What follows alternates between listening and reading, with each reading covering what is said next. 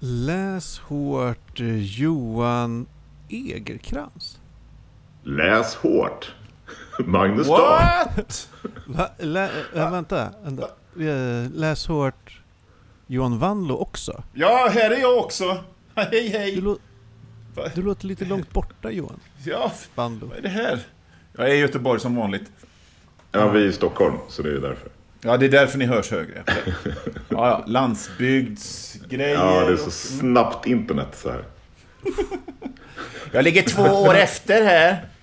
Ja. Ni har just fått kabel-internet. Ja, så kan det vara. Men hur ska vi lösa det här med... Vi har ju två Johan. Är det Johan E och Johan V? Eller Det måste något nästan annat? bli så. Ja. Eller bara E och V. ja, men då kommer jag bli konfys. Ja, men då får det Ni bli mig- E och Johan W. Det här är ju... Ni kan kalla mig i det här programmet, bara det här avsnittet, så kan ni kalla mig Maurice. Det kommer vi inte göra. Under inga omständigheter kommer det ske. Det kan jag säga redan nu.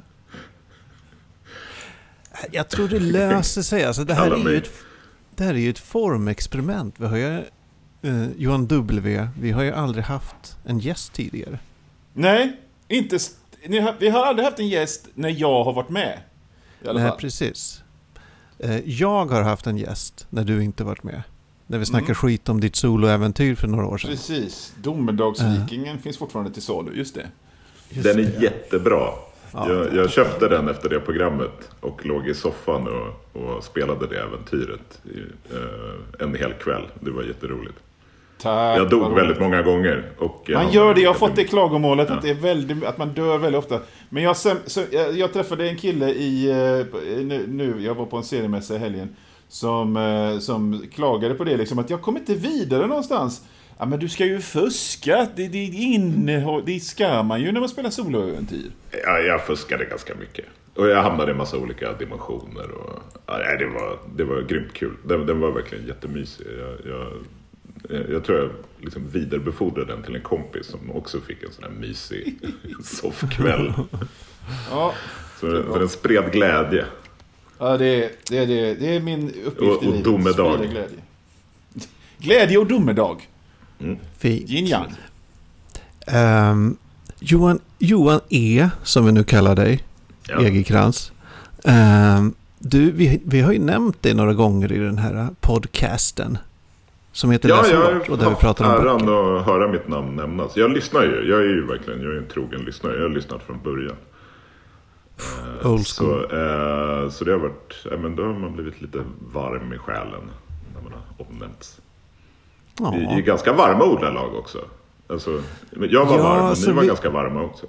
vi brukar ju, när vi pratar om svenska liksom, kreatörer så brukar vi ofta spotta på dem. Och liksom såga och sådär och vara ganska elaka. Det är ju Men, för. Det, det är ju mer du som gör det. Jag har ju för, fått liksom, försöker få... Jag menar, du är ju inte Aftonbladets fantasyexpert längre. Du har ingen häst i det här loppet, men jag, jag vill ju fortfarande hålla mig god med människor som typ kan bli min chef någon dag. just Så det. att jag är mer neutral. Ja, Det är ju de grejerna. Ja, Jag är mer en taktisk. loose cannon. Ja, men det var ju bra att ni var snälla mot mig eftersom jag skulle vara med nu. Men i och för sig, ni hade kanske inte bjudit in mig om jag hade varit skittaskiga. Så ja, jag får se. dåligt, så jävla dåligt. Eh, Men Johan ja. E. Nej, men det är en ära att få vara, få, få vara med. Det är ära att vi får ha dig med. Tack. Tycker jag. Du är ju mest känd för att du ritar liksom. ankor. Nu var det många. Ja, det är många. Sorry.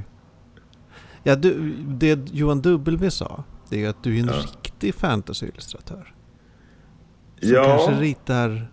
Vad är, vad då, vad är, finns det oriktiga fantasyillustratörer också? Jag förstår inte. Förklara det Johan W. Nej men det finns ju, det finns, jag menar det finns ju mängder av folk som sitter och ritar fa- fantasy-serier med ba barbarer med muskler på musklerna. Med, med bläckpenna på, på, på linjerat block. Eh, rutat block. rutat block. Men, jo, men Johan är, och vi har ju ofta pratat så här om oh, pocketböcker med airbrushade omslag och pufftryck i titeln och och sådana härliga grejer. Och du är ju en sån som gör sånt på riktigt. Riktiga drakar och riktiga monster och härliga grejer i riktiga böcker. Så du är en riktig fantasyillustratör. Det är det jag Ja, menar. Ja. Jo, ja, men det, det, det får jag väl ändå titulera mig som på något, på något sätt. Eh, det, men det känns alltid konstigt att inse att man... Ja, men det är faktiskt typ det man är. Eh, men, men ja. ja men jag har till och med fått tillfälle att göra lite Frazetta-pastischer på sistone. Oh. Så det var jätteroligt. Vilket är kul, men väldigt svårt. Men, men eh, man, det är bara... Endast, det fanns någon så här gammal konstskolelärare in på någon fin konstskola i USA som säger You're all trying to draw like Frazetta. No one can draw like Frazetta. Or only one person can draw like Frazetta. That's him. Eller något sånt. Ja, det är något Ja, ja. klassiskt citat liksom. Men, men eh, man, man förstår, det är bara Frazetta som kan måla som Frazetta. Men man kan ändå eh, ta lite, lite inspiration och lite... Man kan lära sig ganska mycket av hur han jobbar. Ja, skit i det. Men, eh, nej, men, nej, men det har ju faktiskt blivit lite sånt. Det var ju så det- jag började också. Jag började var det liksom ditt mål från början? Nu ska jag tjäna pengar på att rita olika monster. Ja, jag menar, tjäna pengar kanske inte var riktigt... Du kanske fortfarande målet. inte tjänar pengar. Men, men den andra delen av den meningen, ja. Eh, nej, men jag började ju med, med rollspel. Alltså det, det var ju, jag började ju som rollspelsillustratör. Och sen gled jag ganska snabbt över i dataspelskoncept illustrationssvängen. Men, men eh, mitt första liksom riktiga, riktiga gig var eh, ett rollspel som heter Gemini som kom ut typ 99 eller 98. 98 kom det. Just det. Som, som liksom gjordes av några avhoppare från äventyrsspel. Jag spelade aldrig det. Jag tror bara jag bläddrade i det någon gång. Allt var Nej, men det är mörkt. bra. Ja, det är väldigt mörkt. Med, med lite humor också. Det, fin, det finns ju ett land som heter Borlange. Borlänge fast på eh, men, men, men det är väldigt, det är väldigt Tim Burton got Marilyn Man- Det är Marilyn Manson-versionen av en fantasyvärld. Eh, på något sätt. Eh, nej, nej, men- nej, jag menar, om, om, vi kommer ju prata, vi kommer ju prata om Warhammer och det är ju mer Iron Maiden-versionen av en fantasyvärld skulle jag säga. Men, men det här var verkligen så här. Ja, det, det, det, det var liksom got, got rock-versionen av Ja, jag fattar. new, new metal-versionen av en fantasyvärld. Limp Bizkit-versionen av... Nej, nej, det, det, det tar Nej, fan vilken jävla förolämpning. Jag ber om ursäkt. Nickelback-versionen. Den, det vill man ju spela. Fy fan vad mäktigt. Då är det väldigt mycket hästar med långt hår. Alltså väldigt lång, flödande man. Så här. Alla liksom. Jag Mycket hästar mål. som liksom svänger med manen i slow motion. Och, och ryttarna gör samma, samma grej. Mr Big-versionen. Jag känner att jag redan nu, jag ska skriva upp ett mål inför framtiden att jag ska göra... Jag ska göra... AO, Ario Speedwagon-versionen av fantasy. Någon Ja, men det, det är ju fan mäktigt. Jag väntar med spänning på det här. Det är en sak jag har funderat på. Det, det är lite olika. Så här, men du, Johan Egerkrans. Du har sådär kanske 36 000 följare på Instagram. Ja, Men 38 Johan Wandlo. Johan Wandlo har kanske Ja. bara 4-5 000. Ja, Hur känner ni fyra och ett det halvt tusen. Ja, men, men Ja. jag har fuskat för jag har betalt för. Har du Är det? det sant? Ja. Så Ja, hälften men är det- ryska robotar. Nej, det, det, det tror jag inte. Men, men jag hoppas inte det. En del är ryska robotar. Eh, men eh, nej, men när vi, vi drog igång, jag och några bekanta drog igång en webbshop i, för ett år sedan ungefär. För, ja, för jag har inte haft något ställe där jag har kunnat kränga mina bilder och prints och sånt där. Eh, och en del av den kampanjen var, alltså en del av det de har gjort är att lägga pengar på Facebook och, och Instagram för att bygga mitt följ, min följarskara. Ja, men det, det är ju en sån jävla konstig grej det där. För att jag menar, det finns ju... Det finns ju... Ja, det är Johan Egerkrans å ena sidan som har si och så många. Och så finns det jag som har lite mindre, men så finns det liksom Gummo Okänsson, 19 år. Som inte har tjänat en spänn på sitt, som har liksom 200 000. för det. Ja, men det Ja, är ja, helt nej, otroligt. Nej, men och jag det är vet inte fan hur random. de gör liksom. Det bara blir. Nej, det bara blir. Det, det är ju algoritmer som, som styr vem som ska Algoritmerna är mina fiender. Ja, men det, är- det är så. Men jag hade väl också... För något år sedan hade jag också typ 6 000 och sen så började vi pytsa in pengar i det där och så bara flupp. Så det gick jättefort. Ja, lite besviken. Jag hade hoppat på mer missundsamhet från Johan Wandlos sida. Men, eh, ja, ja. Vi fortsätter. eh, Fight of the Johans. Alltså, Alltså, jag är ledsen Magnus. Den, Men, alltså, världens sämsta så här, ringfight. Eller kanske ganska bra. Vi är rätt stora båda två. Liksom. Vi, ja, ja. Det- det nu blir nu liksom- kan det bli konflikt på riktigt där. Ja, ja men vi, vi får se när jag kommer ner till Göteborg. jag, bröt, jag, vann och, jag bröt arm och vann över Johan Kimmerin som driver Apart förlag i Skåne i helgen. Jag kan bara säga det. Ja, ja, men då är jag. Stort. Ja, han är senior liksom. Och det blir lite så här fight club. Uh, I fight Gandhi, good reach, long arms. Ja, herregud. Det, jag, jag har sett, apropå ditt Instagram Johan E. Så har jag sett att eh, det kommer en drakbok. Du håller på med några Ja. drakgrejer. Vad är det för något? Ja. Nej, men det är min nya, mitt nya, nya delen i praktverksserien som vi uh, opretentiöst kallar den. Eh, så det blir liksom den fjärde boken som följer då på Nordiska väsen, Nordiska gudar och det odöda.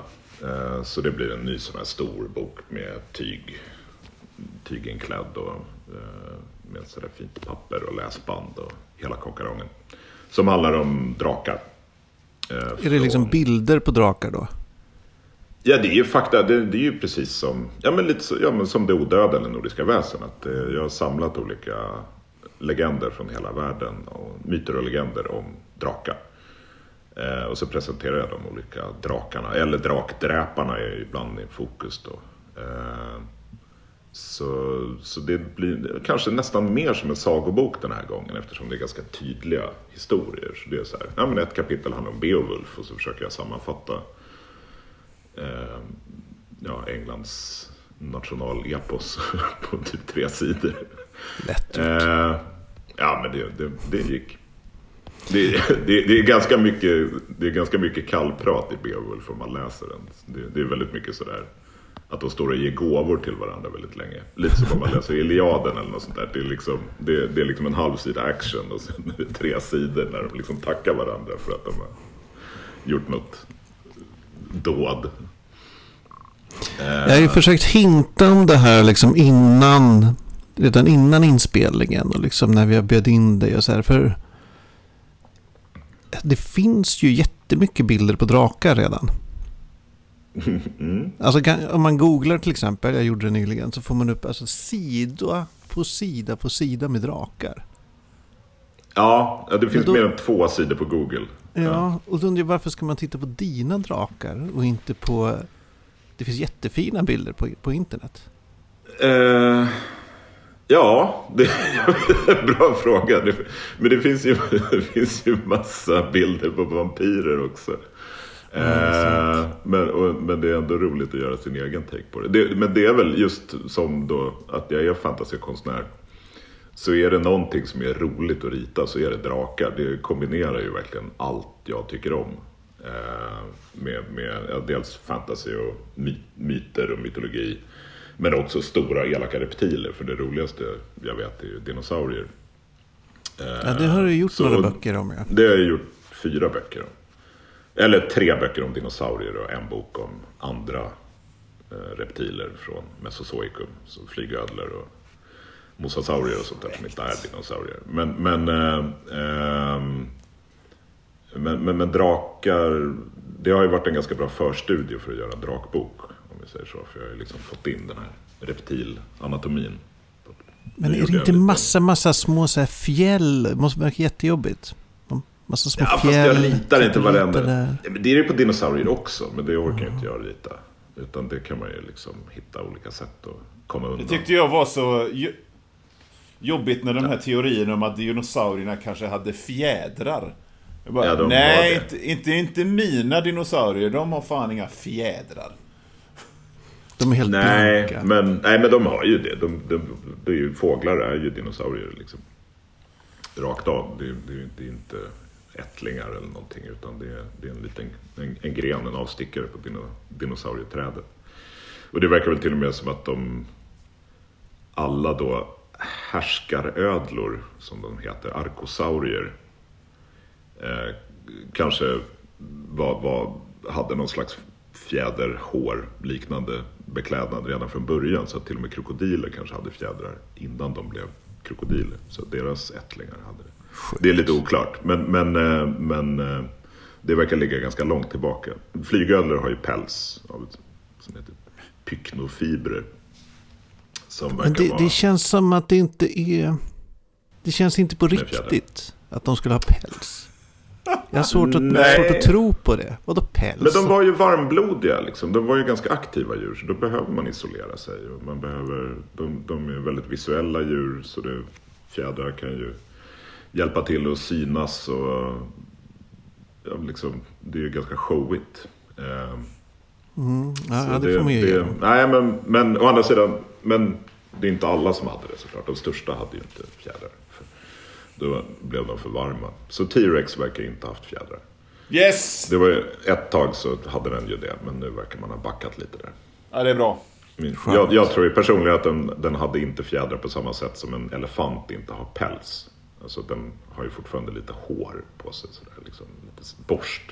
Just det. Men, men, men den var nog inte liksom klädd från topp till tå i fjäder. Alltså, det vore nästan roligare om det var så.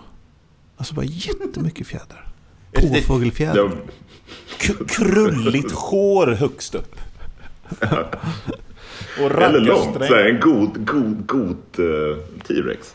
Eller en nickelback T-Rex med, med väldigt fin vågig man.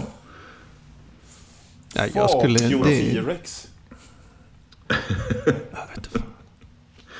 Ja, nej men, men, nej men så det var en bra förstudie. Och sen så, så nu håller jag på och deadline-panikar på den här eh, drakboken då. Så jag ska, den ska vara klar här i månadsskiftet september-oktober. Ja, det och det tror jag, jag tror det är tredje gången jag skjuter på den deadlinen. Det har varit en lång och komplicerad process. Eh, Vi är glada att vi har fått låna dig i alla fall de här minuterna. Faktiskt. Ja men självklart. Det, är jättekul att vara med. Jag gjorde själv färdigt en liten teckning till Kamratposten innan vi spelade in. Så jag förstår hur det är. Älskar Kamratposten. Jag gjorde lite grejer åt den för ett tag sedan. inte ens det fick du ha för dig själv, Johan Nej. W. Förlåt. Det är lugnt. Det är lugnt. Fan. Ja, Men det var nej. länge sedan. Eh, ja, men eh, Van Lo, du har ju också massa grejer på gång. Jag har fått några Ja. eh, rymdkanin-böcker från dig. Du, eh, de två senaste, de två senaste böckerna kom nyligen och finns att köpa nu. Och det är Den flygande kaninen bygger en robot. Och Flygande kaninen och rymdkompisarna har precis kommit ut. Alla bra grejer. Min dotter Och det är ju för, liksom...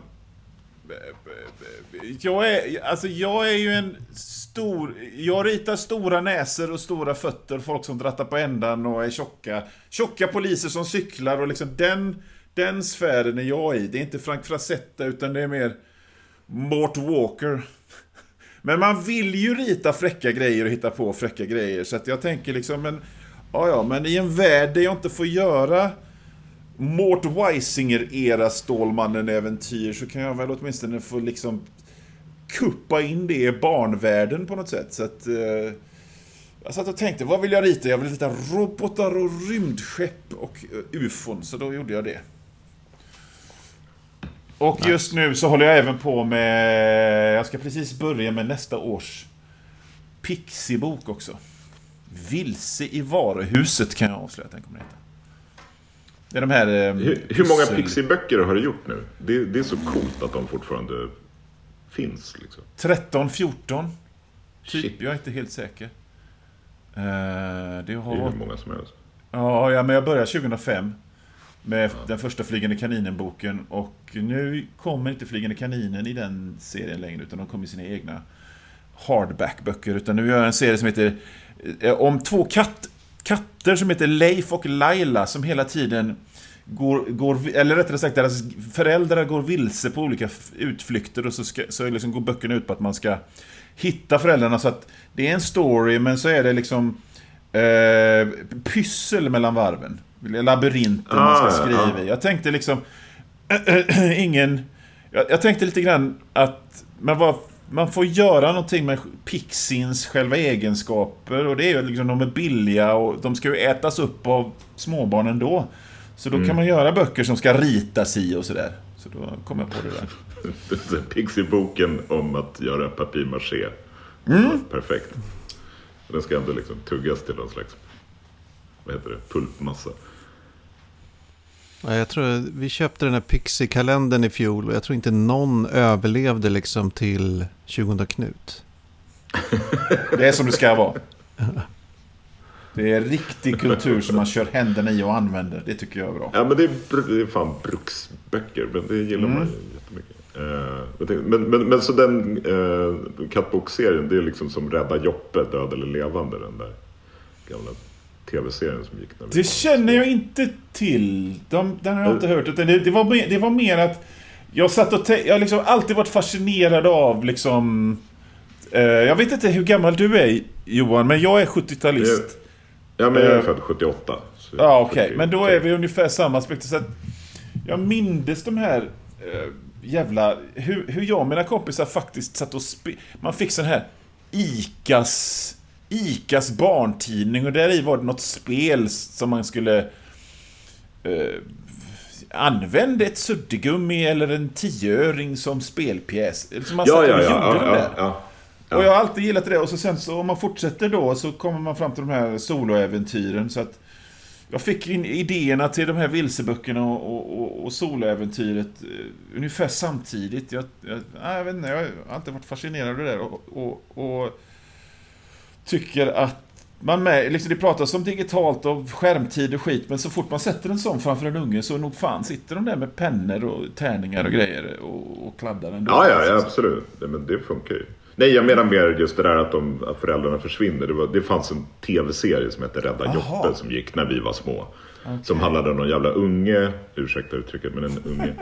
Han var ganska störig för han hade, någon, han hade en, en, en, en uh, gosedjurs, jag tror det var en mullvad eller näbbmus eller något sådär. Någon, någon slags insektsätare. Eh, jag tror det var en mullvad. Och så tappade han bort det där gosedjuret hela. Varenda jäkla avsnitt. Så man blev, I slutändan så blev man rätt irriterad på honom. Tyckte att han kunde liksom... Den där mullvaden kanske passade bättre hos någon annan unge som inte kastade ner honom i typ Ja, kastet och bara blev ledsen. Oj, nu har jag tappat bort Joppe. Bara, men du slängde ju ner honom i soptunnan. Det är inte så konstigt. Fy fan. ja, förlåt. Ja. Eh, Men jag antar att de kanske inte gör så med sina föräldrar. De. Nej, nej, nej. nej. Att, Det har eh, varit en annan ja. typ av serie kanske. Ja.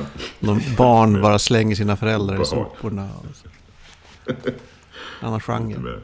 Vad heter den? Ondskans barn? Eller vad heter? Jag kanske ska pitcha det liksom, men du, det är liksom de som läser Pixie-böcker, de växer ju upp och blir stora och antisociala Marilyn Manson-diggare. De kanske vill läsa så här liksom någon slags... Eh, jag tänker Motorsågsmassakern fast i Pixie-version. Kan inte jag få göra det? Nähä, okej. men Vilken jävla dröm. Gör det bara. Ja, ja, Ja. ja. precis. Bättre att be om ursäkt än att be om tillåtelse. Precis. Jag gjorde ju pekböcker med monster. Det funkade ju jättebra. Ja, just det. Spöken De har jag läst för min dotter. Det blev toppen. Ja, men Hon, det, här, det går ju. hon lärde sig vad hur en vampyr låter och massor Ja. sådär. Så det kan hon. Varulv. Nej, men det funkar ju. Det, det gäller ju bara att göra det på rätt sätt. Det vore jätteroligt att göra en sån pekbok med typ Leatherface och Freddy Krueger. Men det måste nästan redan finnas. Det finns säkert. Jag måste kolla upp detta. Det finns ju typ tio stycken med Cthulhu. Just det. Alltså i ett, i ett vanligt, om vi ska gå vidare nu, förlåt att jag avbryter. Och I ett vanligt Läs hårt-avsnitt så brukar vi prata lite så här. Johan och jag, vi har ju väldigt stora, stora hjärnor. Vandlo och jag. Mm. Vi har ofta så här funderat på hur saker ligger till med världen och kulturen och sådär.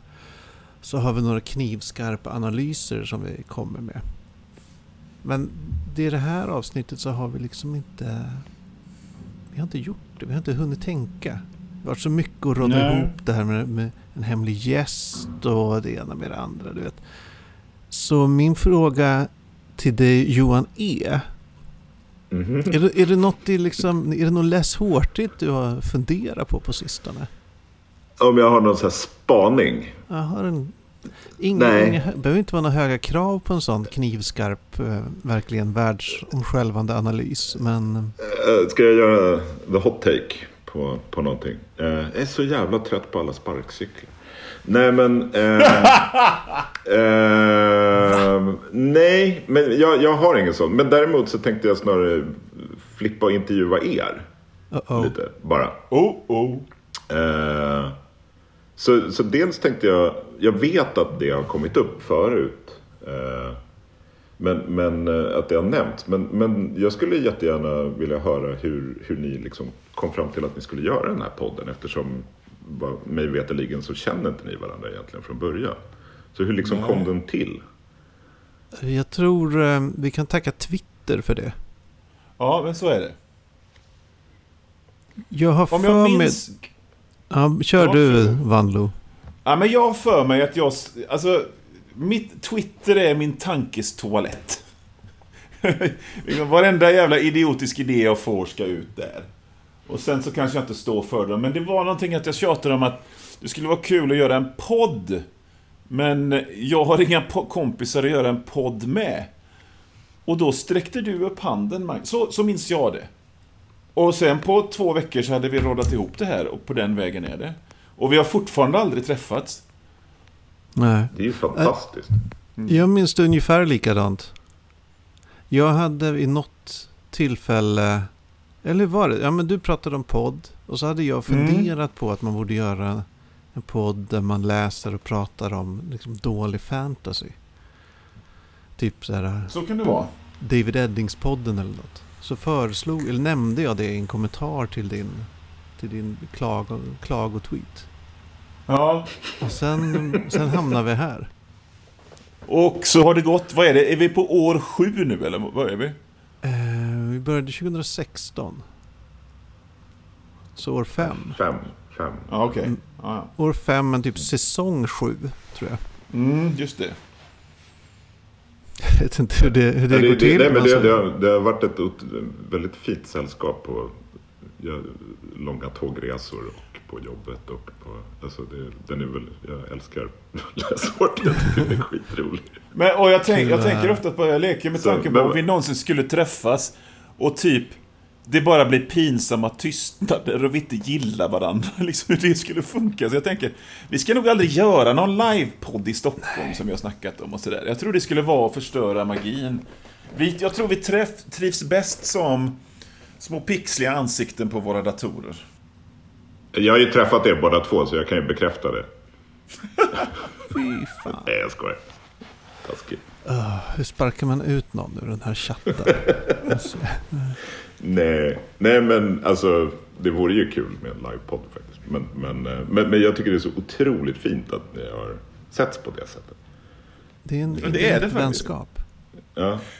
Det är ju det är inte bara skit med sociala medier och internet och Twitter. Det är inte bara det liksom att, att, att... Eller man får ta det onda med det goda. Å ena sidan, demokratin eh, brakar ihop, fake news å ena sidan. Men jag och Magnus hittade på en podd. Det är det bra. Jag tror i slutändan är det liksom, det blir ändå en balans. Mm. Mellan demokratin brakar ihop och läs hårt. Väger upp Så i tyranniets framtid så kommer vi ändå kunna lyssna på Läs hårt. Mm. I varje fall de gamla avsnitten. De nya kommer liksom bara vara hyllningar till olika saker som vår store ledare har skrivit. Kommer bara pusha här, Jimmy Åkessons kanon. Mm. Hans eh, Game of Thrones fanfiction eller vad han nu håller på med. Fan. Hans Jag tror det kommer han bli så. Sabaton serietidning som. Ja, ja, ja. ja. Ja, nej, men så det är Ja. den spännande backstoryn till, eh, till Läs hårt. Ja, ja, men det, var, ja, men det visste faktiskt inte jag. Jag, jag. jag tror aldrig jag har hört det där Twitter-spåret förut. Ni, ni har liksom varit inne och snuddat vid poddens genesis så att säga. Men, men eh, det var ändå nyheter. Sen är det också så att vi har ju lite två...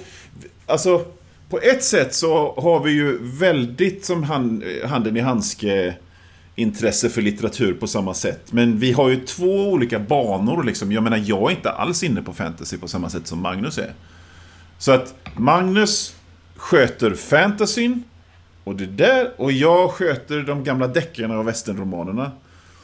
Men det blir liksom en gryta som funkar i Läs hårt. Ja, det, är ju, det är ju verkligen en hyllning till brukslitteratur på ett förtju- förtjusande sätt tycker jag. Sen är det, alltså jag tror mitt favoritavsnitt är fortfarande, det är det jag har lyssnat om flest gånger. Det är, det är, är det från första eller andra säsongen? Det som handlar om de här biker racing-alverna som lyssnar på folkrock. Det, det, det, det är det roligaste. Born to run eller vad den. Ja, Mercedes Lackey. Just det, Mercedes Lucky. Ja, men, eh, torra uppläsningen av den där repliken av så här. She had the kind of look that you only get the first time you're confronted with real folk rock. så jävla roligt. ja, Fina grejer. Men, eh, nej, men det är kul. Och sen min andra fråga är. eh, nu kommer det bli sura. Men är det inte dags att skaffa en jingel? Den behöver Ja. inte vara lång. Men liksom bara en så här. Jag tänker typ. Ja, men det ska ju vara något hårt. Antingen någon sån här country, du vet västern-grejen när liksom skurken går in i salonen där. Det var världens sämsta ja, imitation av det. Men, men liksom sån här. Det eller typ den här eh, lilla videon med vad är det, en hamster eller vad det nu är som tittar in. Drama, Dramatic Chipmunk. Dun, dun, dun! Ja. Exakt. Ba, ba, ba. Den sortens. Bara någon sån där grej. Och så liksom läs hårt. Där. Jag, jag hör vad du säger, jag hör vad du säger. Och vi har funderat på det här och diskuterar det mycket. Men det faller ofta på att vi liksom inte har tid riktigt att hyra liksom en stor herrgård i södra Frankrike. eh, Som också har en ljudstudio. Det blir dels lite dyrt kanske. Men det, Mm. Johan kanske får sälja sin båt eller så. Men framförallt är det tiden och så är man där i Då måste det vara ett hus på. Rivieran så att man kan komma dit med båten. Ja, så måste det ju vara. Ja, men du vet, det tar tid. Eller Atlantkusten. Ja, jo. Och så liksom måste man anställa folk för att fixa käket. Och så här så blir det bråk. Och jag kanske stormar ut och är borta liksom flera dagar. Kommer tillbaks trasig. Och så får man börja om. Och då har liksom Johan kört sin egna jingle race. Och så blir det bråk igen. Du fattar. liksom. Jag har Var- bestämt mig för att jag ska, vi lägger ner podden I, I wanna work on my music. Så sitter jag där med Bontempi-orgeln. Så, um, Jag, jag, förstår ju problem, jag för, förstår ju problemen. Men, men ehm, ja, man kanske kan hyra någon som fixar det. Där. Vi är ju också rätt slappa jag och Magnus. Liksom. Det, det är ju inte det att vi är så jävla säkra som gör att vi inte klipper. Utan det är ju det att vi inte orkar klippa. Så, så att vi får helt enkelt bara liksom skärpa oss när vi spelar in. Det är ju sådana små grejer. Allt sitter ju i first take också. Ja, ja, Och ni är ju ganska bra svada så det behövs ju inte klippas sådär jättemycket. Tycker jag. precis. Nej, det är ju... Eller ni kommer ju behöva klippa nu när jag är med eftersom jag babblar så mycket. Men, men Ja, exakt. Det blir väldigt så här, nu när det är en, en tre, tredje jätteego med i podden helt plötsligt. så är det ju... Jag vet inte. förlåt. Men eh, ja, eh, jag tycker vi börjar prata om den här boken vi ska prata om. Just det. Du, Mm, Johan Egerkrans, du valde ju en bok åt oss. Som vi alla har Ja, läst. det är, det, det är mitt ansvar det här. Ja, ja, men jag, jag valde Berätta ju... varför. Varför? Jo. Ja, eh, berätta varför. Ja men som sagt, det här är en hyllning till brukslitteratur. Eh, och jag gick och tänkte på... Vi pratade ju lite om att vi skulle ha något, kanske något draktema eller något sånt där eftersom jag håller på med en drakbok. Eh, men ett, ett av mina stora intressen, jag är ju en jättenörd och älskar Warhammer och har en blogg och sånt där när jag målar, mina, målar gubbar och, och, och ha mig. Och, ja, Warhammer Fantasy Battle, som, eller Warhammer 40, 40K också. Um, men, men jag har aldrig läst en Warhammer Fantasy-roman. Jag har läst lite 40K-romaner men jag har aldrig läst fantasy. Så då kände jag, och så kom jag på att det finns en sån där gammal Warhammer-roman som heter Drachenfels. Och där har du i alla fall drake i titeln, för Drachen betyder ju drake på tyska. Ehm, så vad, vad fan, det vore så mysigt att läsa en sån där. Och då kan jag liksom, då kan jag, då, det blir ett bra tillfälle för mig att köpa de här gamla eh, originalutgåvorna från, den här är väl från 89. De, de, de, jag, jag lyckades ju få tag på liksom en ja, originalbok från 89. Som är skitsnygg med så här Ian Miller-omslag och cool text. Och, det är lite pufftext till och med. Warhammer Oh. står med pufftext. Eh, eller inte pufftext, men det är sådär, upp, vad heter det när det är uppstansat? Embossed jag... Ja, ja, precis. Ehm, nej, men det var bara ett roligt tillfälle att få läsa. För är det någonting som andas brukslitteratur så är det ju en roman baserad på ett figurspel. Eller Absolut. rollspel då, lite beroende på vilken del av Warhammer-universat man, man väljer att titta på. Ehm, men, men, eh, nej, men det var väl så. Det, det tyckte jag verkade rimligt att utsätta er för. Ja, och då, då köpte jag en... Eh, jag köpte en Kindle-version. För, och nu ska jag luta mig bort ifrån från, eh, mikrofonen lite. 120 spänn! Och eh, så. Dyraste boken vi har läst. I, I den här podden vid sidan av Pernilla Erikssons jävla deckare. Det, det var min originalbok kostade på Amazon. Jaha, se det. Ja, ungefär. Eller 140 kanske jag gav för den. Men eh, Johan W. Den kostar ju bara 99 kronor på Apple Books. Jävlar! Så varför köpte du den inte där? Ja, visst, jag vet inte. Jag vet inte. Jag letade, jag letade efter en, en god... eh, En god pappersutgåva med, med gott... Det, liksom jag, titt, jag hittade... Det, det fanns några utgåvor med åtminstone tre olika omslag och jag ville ha det som var med. Alltså det var ju något omslag som var så här. Någon försökte återskapa Airbrush fast med kriter såg det ut. Den vill jag ha. Men de var ju svindyra allihop. Ja, Ja, det är en jag hade tur. petitess i samhället. Men det, ja, det finns ju otroligt, den har ju getts ut jättemånga gånger. Det, fin, det finns ju ett rätt maffigt omslag av Adrian Smith som var sån här gammal Games Workshop-tecknare. Eh, när hon, Gwenewave som den handlar om. Eller hur uttalar ni det? Gwenewave? Jag, jag, säger, jag säger Guinevere nu. I mitt huvud så skrev, tänkte jag Guinevere. Ja, Jag Ja, säger nog men- Guinevere. Gweneville, ja. Men när hon står med något så här stort svärd och så är det något så här Shoggot i bakgrunden typ. Det är bara som en t- kaostentakelfest liksom. Den, den, den ser ju jäkligt sm- smarrig ut på något sätt. Och sen, men men min, min är ju ganska slick med en sån här Ian Miller-ansikte på. Så. Uh, Ian Miller är en jävligt duktig tecknare som jobbade för GV. Alltså GV då Games Workshop. Jag kommer nog förkorta det till GV. Inte GW Persson. de, nej, och det är GV, Games Workshop är de som gör Warhammer. Och vem har skrivit denna bok?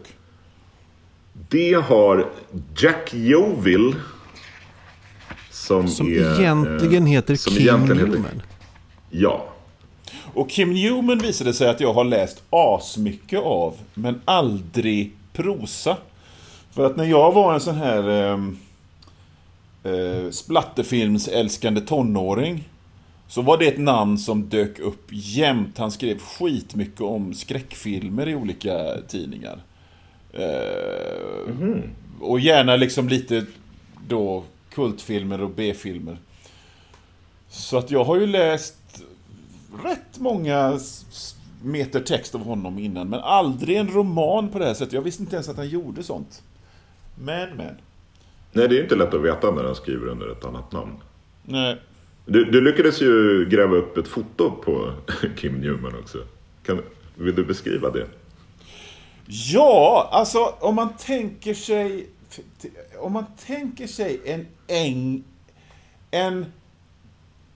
En sån här engelsk skogsväktare som också gillar eh, Doctor Who och, och New Wave of British Heavy Metal och bakelser.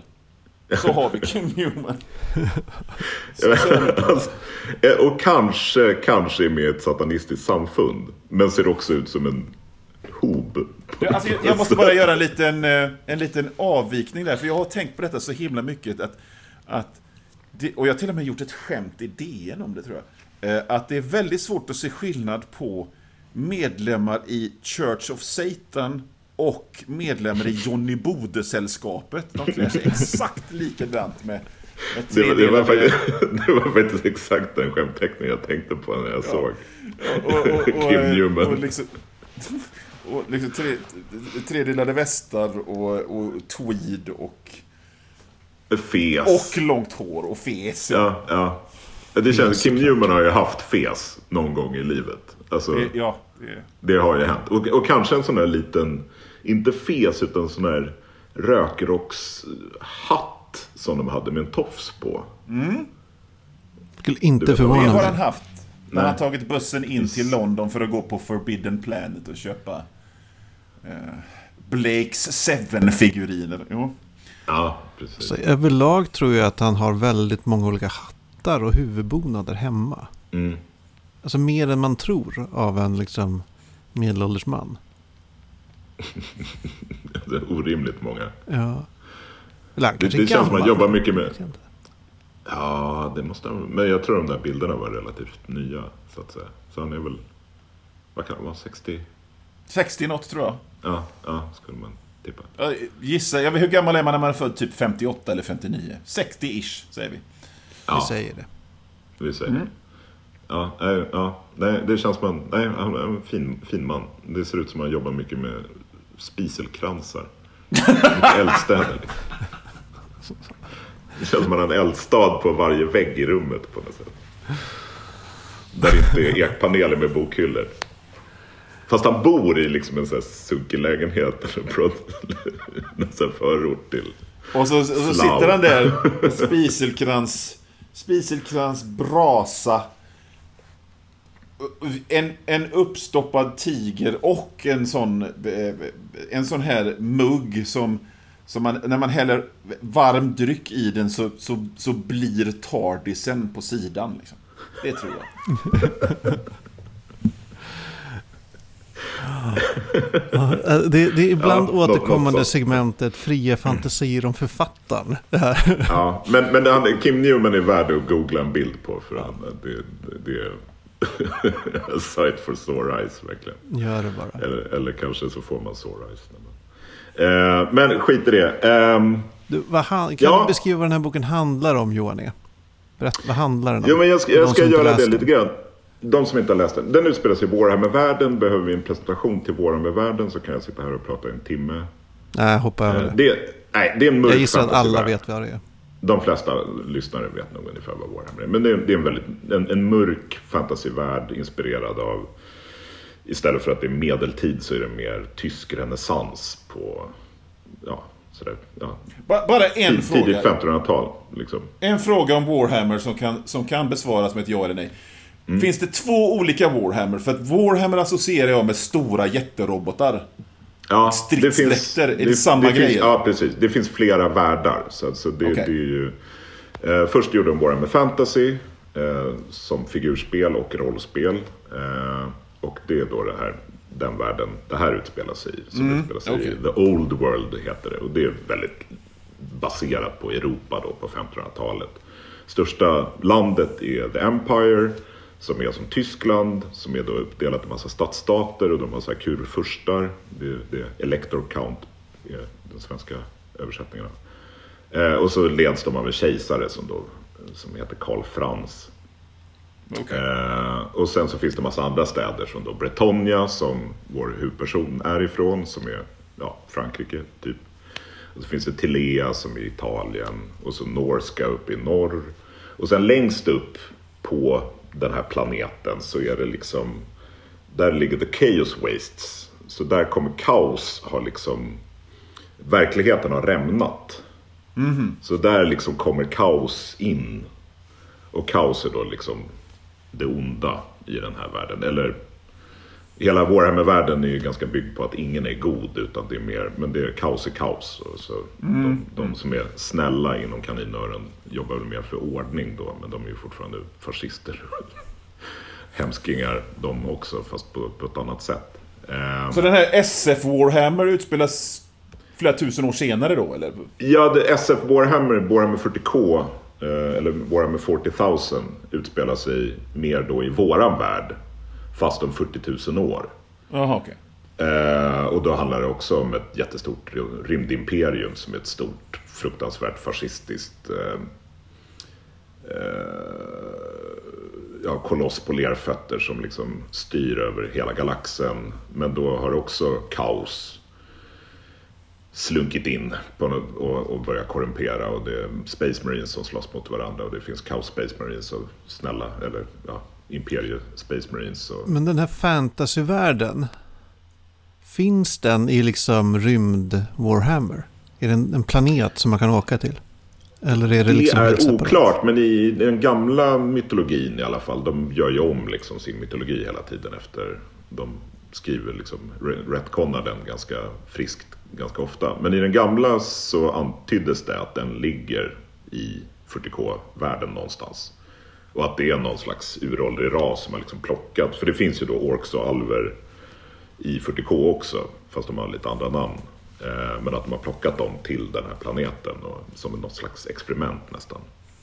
För i den Eh. här boken, nu ska jag för- föregå lite vad den handlar om, men där nämns det ibland så här, världen styrdes förut av Toadmen from the Sky. Ja, Vad är det? det det är Slan som är en slags grodd aztek gubbar som, som jobbar för The Old Ones som är någon slags då rymdgudar. Och de, de är de som liksom drog igång hela den här världen och skapade de här portalerna som också då är gjort att, eh, som, som låg då på Nordpolen och Sydpolen. Det är de som har gått sönder som har gjort att kaos kommer in. Eh, Så det, så det finns, och Slam finns då i, i 40K också. Så de är liksom, 40K kom ju efter Fantasy Warhammer. Så det är baserat på det. Och det är ju en slags, lite som Shadowrun, att det är en, fantasy, eller en science fiction-värld fast det har alver och orcher och dvärgar och, och, och ogres och, och sånt. Men uppblandat med massa science fiction-koncept. Och sen har ju det liksom itererats i nu, vad är det? Warhammer kom ut, när kan det ha varit? 83 eller något sånt där. Så det är ju 40 år gammalt snart. Eh, och Warhammer 40 000 kom väl första utgåvan 87 eller något sånt. Så det, det, det är ju världar som har liksom evolverat väldigt länge. Men det, här, det roliga med den här är ju att den, är, den här boken vi har läst, Drachenfels, är ju ganska ung då. Den är ju från 89 så det hade ju bara funnits i några år. Så den, den är ju lite annorlunda i ton än vad Warhammer är nu. Och sen har de... Eh, jag skulle säga att världen känns lite liberalare. Eh, i, ehm, det, det är liksom ett genomgående tema i modernt Warhammer är ju att det är ganska förtryckande på något sätt. Alltså att det är väldigt dystopiskt. Du skulle inte kunna, i, i, i, i, i min version så att säga, den versionen av Warhammer som jag är van i, då skulle du inte kunna ha en vampyr som gick omkring i imperiet och liksom bara chillade och alla visste att hon var vampyr. De hade blivit, hon hade blivit dödad av en häxjägare direkt. Liksom. Okej. Ja, för det Eh, reagerade jag på. Att huvudpersonen då, den här Guinevere, eller hur man uttalar det. Ja, Hon är ju en 600 år gammal vampyr. ja. Någon slags halvvampyr. För hon, hon är ju liksom lite som Blade eller något sånt där. Att hon är en, typ en daywalker. Ja, hon pallar sol men gillar inte. Nej, lite oklart. Det görs aldrig riktigt tydligt. Nej, hon verkar inte riktigt behöva blod för att leva. Utan det är mer... Hon, gör, hon dricker lite blod för att det är lite sexigt ibland. På något sätt. Ja, men det, som vi alla, Ja. allas relation till blod. Ja, ja men precis. Ja, exakt. Det, det är ju mer något man gör för skojs skull. Men, men, ehm, nej, men den, känns, den, den har ju en ton av liksom mörk Terry Pratchett på något sätt. Alltså det, det är lite samma känsla och, och lite samma smältdegelvärld. Alltså den, den känns ankmorpoksk. Lite grann den, den, den världen det här utspelar sig i. Ja, i den Vil- meningen vilket- att, vilket var- att, att Kim Newman bara tagit massa grejer. Alltså att det, det... Handlingen är väl... Det fanns en eh, jättemäktig magiker Ja, förlåt. Jag ska... Ja, exakt. som heter. Drachenfeld. Konstant Drachenfels som är någon slags uråldrig, det är ett bra namn då eftersom han är odödlig. Så, så boken, börjar med, en boken börjar med en klassisk fantasy raid. Det är ett gäng som har dragits ihop av en kurfurste då som heter Oswald från Königswald. Och då är Guinevere med i det här gänget. Så det är verkligen en där rollspelsräd på mot eh, den onda härskarens borg. Det är verkligen det det, det, så börjar boken. Och så går det... Och så dödar den här Oscar från Königswald Drachenfels, den här onda härskaren. Och sen hoppar man fram 25 år. Och sen handlar hela boken om en teateruppsättning om det här äventyret. Så det är ju en jäkligt fin metakonstruktion. Den, hela boken handlar ju egentligen om, om konst och om teater, om hur, hur, hur, hur konst och teater liksom skilde förhåller sig till verkligheten. Eh, men det, det är en jäkligt, det är en otroligt bra setup. Som känns superklassisk, men jag kan inte komma på att jag har läst något som har gjort den sortens story så, så bra. För det, det, det ska jag säga, jag, jag blev förvånad över hur bra jag tyckte att den här boken var. Jag, jag gillar den jättemycket. Jag kan säga så här att jag blev... Jag, några grejer slog mig när jag läste den här. Och det ena var liksom själva... Man är ju så van vid det här laget med... Med att en story ska ha x antal beats. Men den här storyn hade bara två beats. Den hade den här eh, räden i början. Som är action och slagsmål och hej, hej och hå. Och sen så han, sen är boken en väldigt slow burn och uppbyggnad till slutgrejen till den här själva föreställningen då. Och då spoilar vi hej vilt att då vaknar den riktige Drachenfels.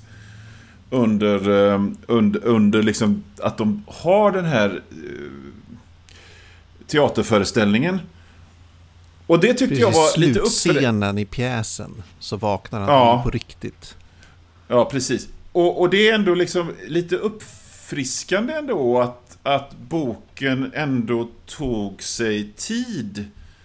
Att bara, nej men här, vi, vi repar en pjäs och jiddrar lite. Fram tills det där hände. Och så sen, jag vet ju ingenting om Warhammer överhuvudtaget, men jag, jag blev liksom lite överraskad över att det fanns en syrlig ton av ironi och humor hela vägen.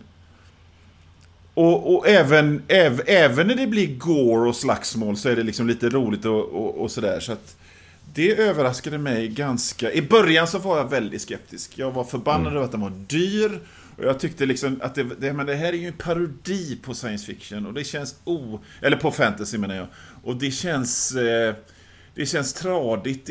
Det, funkar i en novell, men i en hel jävla bok. Men den vann över mig faktiskt. Och mot slutet så kände jag att det här var en, det här var en bra och kul bok.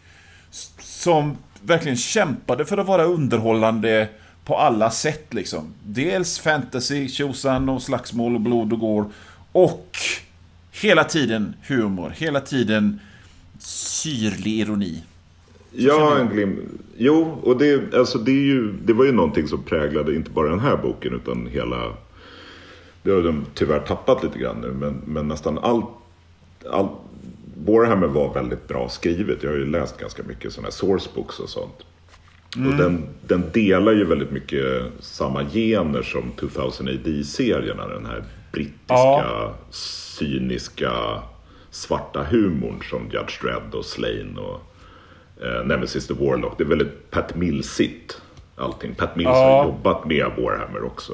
Det finns, det finns um. aldrig så här att, att Uh, uh, när, när det här 2000 AD-känslan är som sämst, då känns det som att de som gör det driver med, med, med det de håller på med. Men när det är som bäst så blir det liksom en helhet av det. Det tyckte jag de lyckades med den här gången. Ja, ja men precis. Det, det, det, det är inte parodi utan det är mer... Det, är liksom bara en, en distans, en ironisk distans till mm. det man berättar. Det, det finns en, och, och, en väldigt svart humor som liksom genomsyrar hela historien. Den är ju väldigt rolig. Det är väldigt mycket små roliga detaljer. Jag tycker, jag, jag älskar, den har liksom fått in så mycket referenser till dels fantasy-litteratur och, men, men också eftersom den handlar, den egentligen huvudpersonen, huvudpersonen är ju den här Guinevere Guinevere Sandrine Dupont de Lac Dieudonne. Ursäkta mitt franska uttal. Det är klockrent. Eh, och hon är ju med i en, hel, en lång bokserie. Det här är första boken med henne. Men den egentliga huvudpersonen är ju regissören och författaren för den här pjäsen som allting kretsar kring. Som heter Detlef. Och han är ju också en så jäkla rolig karaktär. Att han mm. är... Han har så otroligt fantastisk brist på sinne för proportioner på något sätt. Men han, han är liksom orimlig. Han är den här, det här manliga geniet som tycker att han är helt fantastisk. Men samtidigt så vet han på något sätt om att han är orimlig och att han är rätt schysst egentligen. Och det liksom, han, han, han introduceras ju när de hoppar fram i tiden och då, då sitter han i någon slags häkte ute i obygden. Just där de sätter folk med jättemycket skulder för att han har försnillat massa pengar. Han har blåst jättemycket pengar från någon sån här förste på en jättestor pjäs. Någon sån där Wagnerskt megaspektakel om eh, Sigmar som är liksom imperiets grundare. Liksom, han har bränt liksom, motsvarande miljard på, på den här grejen. Och, de andra som så. sitter där är skyldiga några hundralappar. Och så när han säger ja. hur mycket han är skyldig så... Och de är så imponerade för att, för att han, hur han är, är skyldig så himla mycket. Um, men, uh, men, nej, men så han är en sån där karaktär som liksom Ja men liksom knockdown, sen kommer han upp igen. Han, han, liksom, han, han låter sig aldrig nerslås. Han är, liksom, han är en sån karaktär som, eh, han, han är aldrig fattig, han är bara pank. Liksom. Lite Johnny Bode-karaktär på något sätt. Fast inte lika elak som Johnny Bode. Uh. Ja men verkligen. Han, är, han är också liksom, det är någon sorts Stanley Kubriskt över honom. Med hans ja. ambitioner och så här. Det vill bara, vi ska inte bara sätta upp den här pjäsen. Var som helst. Du kan sätta upp det i den gamla magikerns slott. Och det ska vara ditten och ja. datten. Och, alltså, bara sänker resurser ner i helt bisarra saker. Ja, spare no expense. Ja. Liksom. det löser sig. Även, även, ja, och, och, ja, men samtidigt som man har någon slags moralisk... Man, han är ju sympatisk ändå. Han är inte bara ett eh, liksom, as. Det håller jag med. Um, man hejar ju på honom. Ja, man gör ju det. Och, och, han är ju liksom ändå hjälten i, i historien på något sätt. Ma Magnus? med Guinevere. Ja. Vad tyckte du, Magnus? Du som ändå är fantasyexpert, eller åtminstone före detta fantasyexpert. I egenskap av före detta fantasyexpert. Uh, nej, men jag gillar den jättemycket. Det var, det fanns mycket... Alltså det märks ju att den är skriven i en tid, ja men just du pratade om beats, Johan Wanlo. Mm. Att den här är ju skriven av någon som inte kan, liksom, han har inte pluggat storytelling, eller vad man ska säga. Han har inte läst så här, så här skriver du en roman. Nej. Utan där känner han, men som han, kan skriva ändå. Ja, men han kan skriva och han skriver som han vill och som han tycker är kul. Och jag tycker det blev jävla... Vissa saker hakar jag upp mig på jätte, jättemycket. Eh, Stellan the Warlock till exempel. ja. Namn. Det, är en av det här gänget som dör i, i början när de stormar det här slottet. Eh, Tydligen då en jättemäktig magiker, superkaxig, som bara löses upp i fettpartiklar när han vidrör en dörr. så. Så, Stellan, eh, så det kan jag störa mig lite på. Det finns också så detaljer som är i det här Drachenfels slottet. Så är de så lite förvirrade att de säger, men vänta vi gick ner för den där korridoren, ner för trappan där, men nu är vi ändå på den här våningen. Och detaljen då att hur man än går i det där slottet så går man neråt. Det går aldrig att gå upp. Man går bara neråt och neråt och neråt. Även om man kommer till samma ställen till slut. Det gillade jag. Ja. Jag, jag måste säga en grej som jag gillade väldigt mycket. Det är en grej som dyker upp åtminstone två gånger i boken och det är någon får armen avsliten och det beskrivs som att dra, dra av ett kycklinglår från en, från, en, från en grillad kyckling. Så lätt gick det. Då, då, då, då, vaknade jag till liv och tyckte. Eh, men det, det, jag är väldigt ytlig bekant med liksom Warhammer Fantasy-världen. Jag tror jag kanske har läst någon regelbok för länge sedan. Jag vet inte så mycket. Jag tyckte det var, det var liksom mycket fascinerande och inte alls så mörkt som jag trodde det skulle vara. Det var ju du inne på också, Egerkrans. Mm. Men det var mycket... Eh, alltså det var... Jag vet inte hur jag ska uttrycka det. Alltså, det, var, det var liksom mörkt. Men kanske mer i någon sorts så här, skrattspegel-mörkt. Än liksom, Mm. nu ska vi visa hur hemskt allt är. Mörkt. Ja, nej, det är inte grimdark på det sättet. Det är inte sådär bara, åh fan vad mäktigt det är för alla att, typ, jag vet inte, dör. Men vi har ju Alltså, det- pratat om det här skitmycket med, med Vampire the Masquerade spin-offer och böcker som du har läst Magnus. Just det här Ja. tuffa sig, grimdark. Eh, Det här är ju tvärtom. Han, han, han försöker verkligen inte tuffa sig. Den gode Jack Det, det, det är inte skrivet för att tonåringar ska tycka att det är tufft. Det är, Nej. det är inte, nej. Det är, det är inte, Zack Snyder hade tyckt att det här var kul. Eh, Det är väldigt mycket liksom teaterlogistik. Som ändå är Ja. väldigt mycket resande. Inte mycket resande, men ändå en del, en del resande. Och sen liksom inblandat, inmixat i det där så får man ju följa. Man fattar ju väldigt snabbt att något är fel. Och det Mm. är Ja, eh, huvudpersonen. ja som men den här uppsättningen av teatern speglar ju Ja, precis. ja, den historien som den bygger på. Man förstår att genom att genomföra teaterprojektet så gör de att det äh, återuppväcker de det här ondskan till liv igen. Och det liksom man, man, man, man, det, det, det liksom ligger och puttrar där på ett så himla snyggt sätt. Hur det där byggs sakta men säkert till ett crescendo. Att det verkligen är... Och plötsligt är det så här någon... Det, det var ett väldigt snyggt sätt som de introducerade liksom den här eh, onda huvudrollsinnehavaren i pjäsen. Han som ska spela Drachenfels. Mm. Att han bara är på någon rep. Så här, ja, han var svinbra. Han ska vi ta nästa scen. Då typ så här styckar han ett spädbarn eller något sånt där. Ja, jag vet. Han är, man fattar att han är en seriemördare typ. Han är Ja. så jäkla äcklig. Ja. Så extremt äcklig. Nej, men, och, och jag, Men det var jag verkligen gillade... bara, inte så här någon sorts smygande, så här, är det något fel på den här killen eller är han bara kufisk? Utan det var så här, jo han är, Nej, nej. han är Ja, tokgalen nej. på en gång. Ja. Pang. Nej, men något som jag tyckte var väldigt fint också är att väldigt många av de här karaktärerna, ja men då som den Stellan och, och gänget i början, det här liksom rollspelsgänget som blir, de flesta stryker med. Eh, alla är arketyper. Men alla har ändå någon liten egenhet som gör att de känns, eh, om inte tredimensionella så i alla fall två och en halvdimensionella. Alla blir karaktärer, alla, alla känns levande. Alltså, det är liksom ingen som bara är en staffagefigur, en, en platt Den listige tjuven. Nej men precis, det är den listige tjuven som har något annat. Som har, alltså, alla har en liten tweak som gör att de känns levande. Och det är väldigt ekonomiskt gjort och väldigt snyggt. Eh, han får liksom till det på... I princip alla karaktärer känns ja, som människor. Eller vad, vad de nu är. Alltså det behöver inte vara människor. Men, men... Det där är ju en jävla balansgång att gå, eh, känner jag, för att...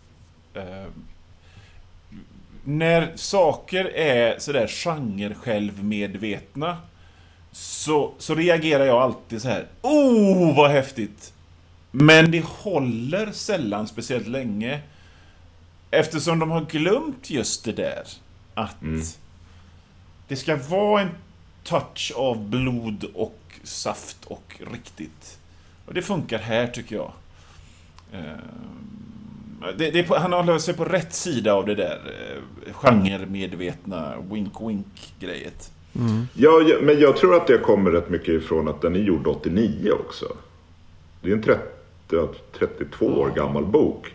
Och han, han, han flörtar med genren, men, men det här flörtandet hade liksom inte blommat ut så mycket då som det har idag. Hade den här boken varit skriven idag hade den varit oläslig. Men eftersom den är gjord för 30 år sedan, då, då hade man inte hållit på så där så mycket. Nej. så då blir det inte lika in your face och det blir inte lika pösigt eller trött som det ofta kan kännas idag. Men man, man förlåter det mycket mer. Eller det, det, det är inget ens att förlåta för att det, det är ganska, det, det, det är bara roligt. Mm. är- Det är var ett fräscht grepp då. Och då Ja, innan och man känner av den fräschheten kräkts över fortfarande. hela populärkulturen så, Ja, så, exakt. så var det fortfarande fräscht. ja. Och det känns fortfarande fräscht för man, man förstår var det kommer ifrån. Att Ja, men det ska man kanske ärligt. påpeka att det känns inte som en 32 år gammal bok. Så mycket. Det är Nej, aldrig det att gör den det känns inte. så här... Eh, eh, liksom otidsenlig eller, eller, eller något sånt. Den känns jävligt fräsch. Alltså, jag har ju åldrats bra. nyligen läst en, alltså, ändå ganska mycket så här sent 80-tals fantasy. Och de är ju... Eh, jag läste några, gud jag kommer kom inte ihåg vad han, vad han heter. Eh, skriver om någon ja, lönnmördare. Skitsamma. Men min, min tes är att liksom 80-tals fantasy och början av 90-tals fantasy, det är liksom... Det finns inget wink-wink. Det finns om man inte skriver liksom humor som Terry Pratchett eller Douglas Adams eller något sånt där. Så finns det, då är det liksom what you see is what you get. Du får inte det här Mm. lekandet med genre. Du får kanske liksom... Ja men jag vet jag, det kanske bara är så här att det magiska svärdet inte var magiskt. Ja men liksom det finns kanske den typ av trubbiga så här play-lek Det magiska svärdet var trubbigt. Ja men det finns en liksom där, det är väl väldigt osubtil lek med genren. För Mm.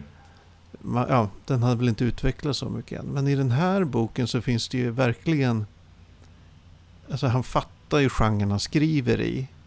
Och även om han inte liksom har, kliver ut ur genren och tittar in på den så är han liksom ändå medveten om vad han, vad han gör. Eller vilken miljö han rör sig i. Jag tycker man märker det så när de i den här... äh, finns några kapitel som är liksom He's putting the band back together. När den här Mm. Osvald liksom går och plockar upp sina gamla Eh, äh, äventyrarkompisar och den gamla lönnmördaren tar livet av sig och liksom Uh, the, king, of Thieves är liksom alkad uh, på någon liten taverna någonstans och så här. Att det finns, uh, i, i de sekvenserna tycker jag ändå det finns liksom något att han verkligen mer uttryckligt driver med hela äventyrsgenren på något sätt. Ja, ja, men, ja, och liksom som sagt första, det här inledande kapitlet som utspelar sig eh, 25 år tillbaka i historien är ju verkligen en klassisk Ja, så är det. slutet på ett rollspelsäventyr när äventyrargänget anfaller borgen och ska döda. Det, det är ju slutbossen. Det är ju verkligen så slut. Alltså, det är ju också otroligt medvetet. Alltså, Men det, finns ju en är mer- fantastisk... Det är kanske mer att han... Eh, Eh, han, är liksom, han driver inte med fantasy-genren. Utan mer att han driver med rollspel. Kanske rollspelsäventyrsgenren.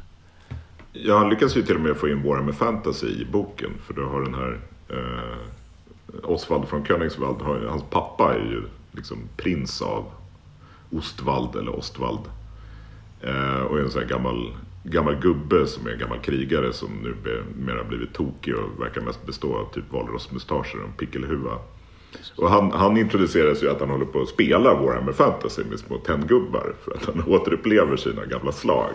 Spelar han mot så här, husans son som verkar vara typ sex år. och han liksom avslutade det, här slaget med hela konjak överallt och sätta eld på det. och prata om the old days och sådär. Det, det är ju också en så himla klassisk karaktär men som man ändå får någon slags känsla. Den, den är ju också en arketyp, en klyscha men men den skildrar med så mycket hjärta så att man, man känner verkligen för den här gamla gubben. Den är, han det är jättesorgligt när han, hans frånmäle, eh, eller vad heter det? Ja, Han, han, han dör ju lite senare. Och det är ju också väldigt, och det är ju det är också... otroligt fint. Det är som en filmscen. Det är väldigt filmiskt. Ja, det det. Eh, Men också liksom ja, helt... He, hela, den, hela den karaktären är ju helt oviktig för storyn. Mm. Det är bara en skön grej som är inslängd som en liten sidoparallellhandling som inte har något Ja. med något att göra egentligen. Enda effekt... Gubbar! Ja. Ja, vi Alltså, måste avsluta Det här är ju otroligt trevligt på alla sätt och vis. Och vi, vi kommer fram till otroligt bra grejer. Och du har en fruktansvärt bra poddröst, Johan. Tack. Jag säga. Det var jag överraskad över. Men nu bör, alltså det här börjar bli det längsta avsnittet hittills. Och... Eh, eh, eh, Namn och nytt is a harsh mistress, va? Ja, Mm. det är Så så. jag kan inte sitta kvar här så himla länge till. Så ska vi knyta ihop säcken. Ja, jag har också ett, ett jobb att sköta och jag har hört att det finns drakar som måste ritas. Ja, det gör det. Ja, nej, nej, vi kan nog sitta och prata här om roliga detaljer i den här boken. Absolut. Jag ville bara avsluta Men- att det var en väldigt en bra bok. Vad kul. Och jag jag vill avsluta med att det var en bra bok, men jag var skeptisk från början, men den brottade ner mig och kittlade mig. Så att jag började skratta av glädje. Så var det faktiskt. Ja, nej, men jag var också... Jag, jag hade förhoppningar, men, men eh, för att de brukar ha ganska hög litterär nivå, gamla Warhammer-grejer. Men jag blev ändå förvånad över hur, hur bra den var, för jag tyckte verkligen om den. På riktigt sådär. Ja, Jag har bara haft dåliga rollspelsromanerfarenheter i princip. Så jag blev Mm. glatt överraskad. Är det- Jag, jag har läst några Warhammer-romaner, alltså 40K, alltså framtidsromaner. Eh, Det finns en serie av Dan Abnett som heter Eisenhorn. De är, de är roliga. Det är lite James Bond i rymden i 40K-universat. då. De, de, Honom har jag bara läst serier skrivna av. Mm. Han skrev en... Innan Guardians of the Galaxy var en grej, så, så skrev han en... Han och den här Andy Lanning som han gjorde rätt mycket grejer ihop med. En, eh, en, en serieversion av Guardians of the Galaxy som var fruktansvärt kul. Mm. Eh, Det kändes, alltså i, i, i typ 2008 så, så gjorde de en, en, en Marvel-serie som kändes som Marvel tidigt 70-tal. Den, den var bra. Ja, jag, jag tror han har varit inblandad i Marvel-filmerna också på något sätt. Sen så, Okej. Manusdoktor eller något sånt där. Han, han har jobbat jättemycket med Marvel i alla fall på sistone. Alltså, Magnus? På sistone är, Ja, det är jag. Ja, eh, det här avsnittet drar sig mot sitt slut. Men vi ska ju göra nya. Ja. Läs hårt-fabriken tystnar aldrig. Nej. Eh, och eh, det är min tur att välja en bok. Och nu ska jag springa upon you vilken bok det blir. Ja, Okej, jag, sa- jag har Eh. satt mig ner. Ja, bra. Eh, eh, vi ska läsa, nästa gång så ska vi läsa en fackbok, och jag säger det inom citationstecken, ifrån, ifrån tidigt 50-tal. Eh, vi har alla hört talas och känner till Fredrik Werthams Seduction of the Innocent som, som på egen hand i princip liksom stukade den amerikanska seriebranschen rätt hårt. Det fanns en svensk snubbe som heter Nils Bejerot Eh, Bejerot som snabbt som fan skrev, eh, plankade den här grejen och skrev en bok som heter Barn, serier och samhälle. Ja, som den har man hört talas om. Seriefaran. Ja. Eh, och den har jag tänkt att vi ska läsa nästa gång. Tills nästa gång. Alltså, Du får gärna vara med Johan och läsa, men du får inte vara med i programmet. Nej, jag, jag, jag är nog nöjd med att bara höra, liksom- höra er diskutera den. När ni är klara. Finns det, finns det kanske, är det här liksom en... Ja, är det liksom något frikyrkligt det här? Eh, nej, det tror jag inte. Utan det är mer... eh, Det är mer... eh, nej, men det är samhällsdebatt. det är stridbar... Han var väl mer från vänster tror jag. En neggig Ja, det, det gråsosse? var... Eh, han, han, han, ligger, han, är, han, han, var väl frä, han är väl främst känd idag och har eh, väldigt mycket beundrare fortfarande idag. Eh, han, han, det är han som är arkitekten bakom Sveriges drogpolitik så som den ser ut idag.